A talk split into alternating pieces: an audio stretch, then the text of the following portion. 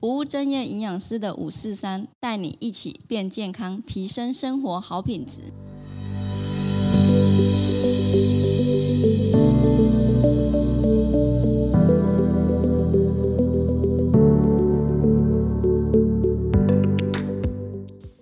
大家好，我是不务正业营养师 Mandy。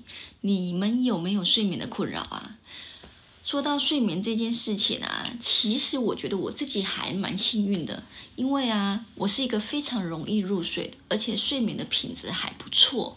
嗯，到底有多好呢？据我的朋友的说法，是我入睡的速度就像磁浮列车一样的快，这样没有很夸张。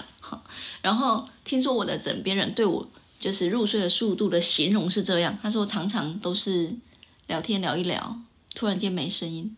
然后就发现我睡着了，诶，不知道你们是不是也跟我一样？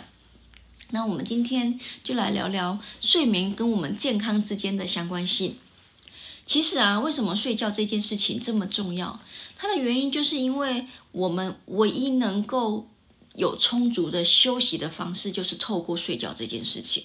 然后透过睡觉这件事情，可以消除我们的疲劳，然后能够恢复我们的体力，甚至在小朋友，它可以促进生长发育，提升免疫力。所以，当你睡得不好的时候，这些部分就会受到了一些影响。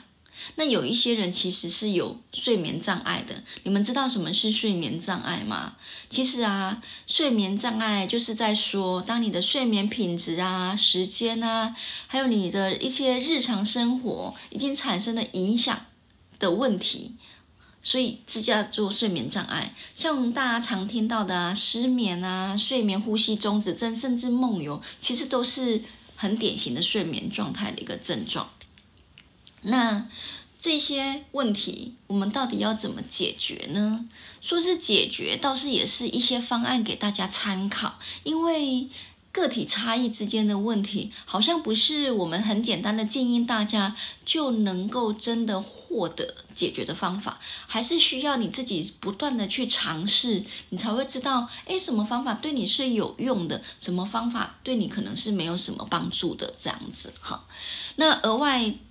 提到了一件事情，说就是你知道睡眠不足其实也非常容易变胖，为什么会这样子呢？因为当我们每天就是睡觉的时间小于六个小时的时候，你的生长激素和受体素就会下降，然后你的饥饿素就会增加，就会造成你的新陈代谢下降，然后饥饿感上升，所以就比较容易变胖。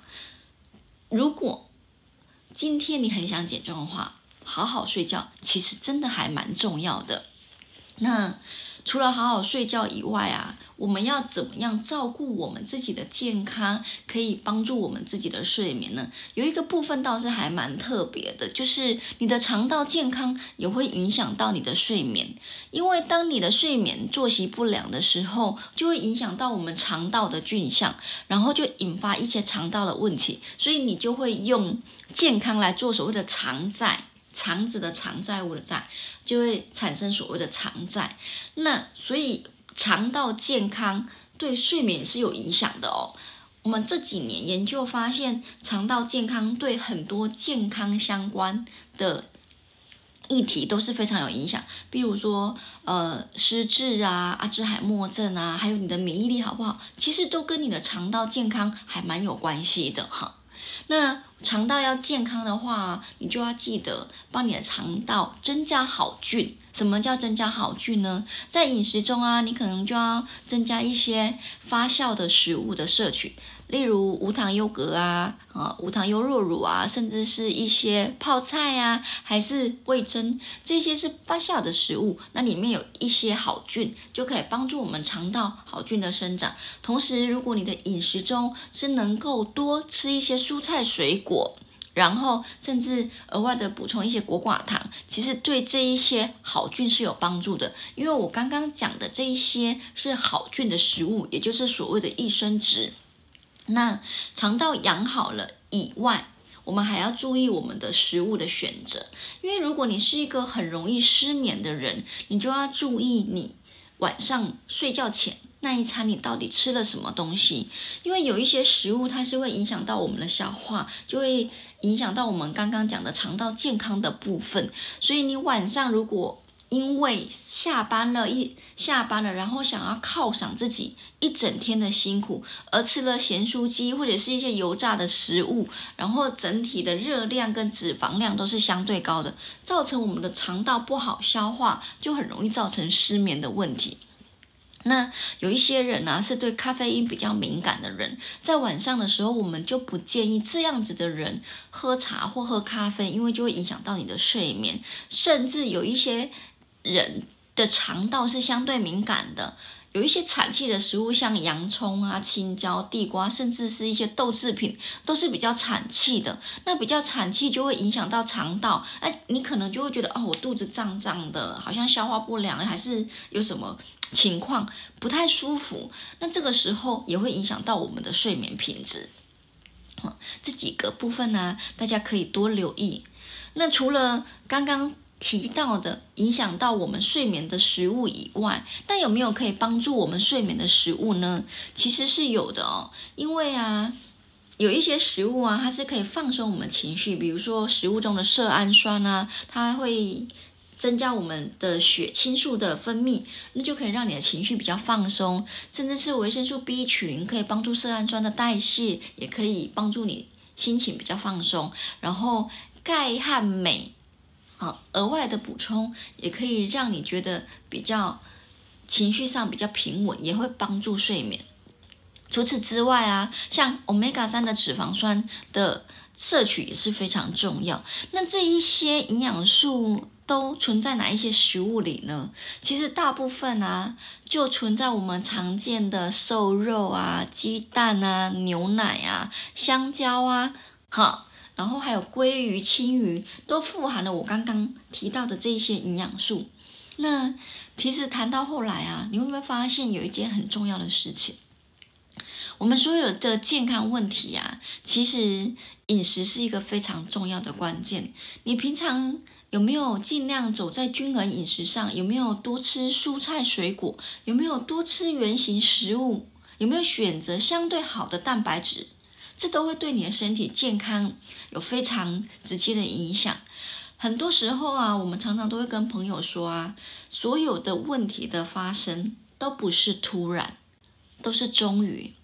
为什么我们都到了一定的年纪，通常都四十岁左右开始出现状况，就是我们身体开始出现一些状况？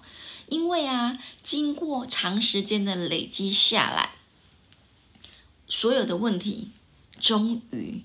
在那个时间点发生了，所以我常常跟我的朋友说，所有的事情不是突然的，都是终于。像我今天下午接到了一一通电话，就有一个长辈，他打电话来跟我说，我突然间掉了五颗牙，哎，大家认真思考一下这个问题，有可能突然掉五颗牙吗？应该是终于吧。因为长期的饮食不均衡、营养不均衡，然后蛋白质的缺乏、牙龈的萎缩，然后才会造成牙齿的脱落吧。现在啊，我觉得大家要更早的在乎一些健康相关的议题，或者是怎么吃可以让自己更健康，或是睡得更好这一些议题。因为啊，我们台湾在两年后，因为今年是二零二四年吧，大概二零二六年。就已经进入超高龄社会，这个意思是什么意思？这句话的意思是说，在两年后，我们的平均寿命一定就是都会大于八十五岁。我那一天带我妈去看牙医的时候，牙医师竟然跟我说：“你要有个心理准备，未来每个人都可以活到一百岁。一百岁，我觉得是一个很夸张的数字，诶，因为。”代表我们人生还有很长很长的路要走，而接下来的时间，你是要怎么样走？你的晚年生活跟你现在做的每一件事情都会息息相关。所以啊，有没有睡好也很重要，因为当你睡好的时候，你的身体才能够获得到充足的休息，然后你的免疫力才不会下降的太多。如果能够搭配相对好的饮食，均衡的营养，其实这样对我们整体而言是有很大的帮助。那今天这个议题，我不知道对你们有没有帮助，但如果能够好好睡，真的是一件还蛮开心的事情。我们今天就到这里，那有什么问题，欢迎私讯我的 IG，我们下次见喽，拜拜。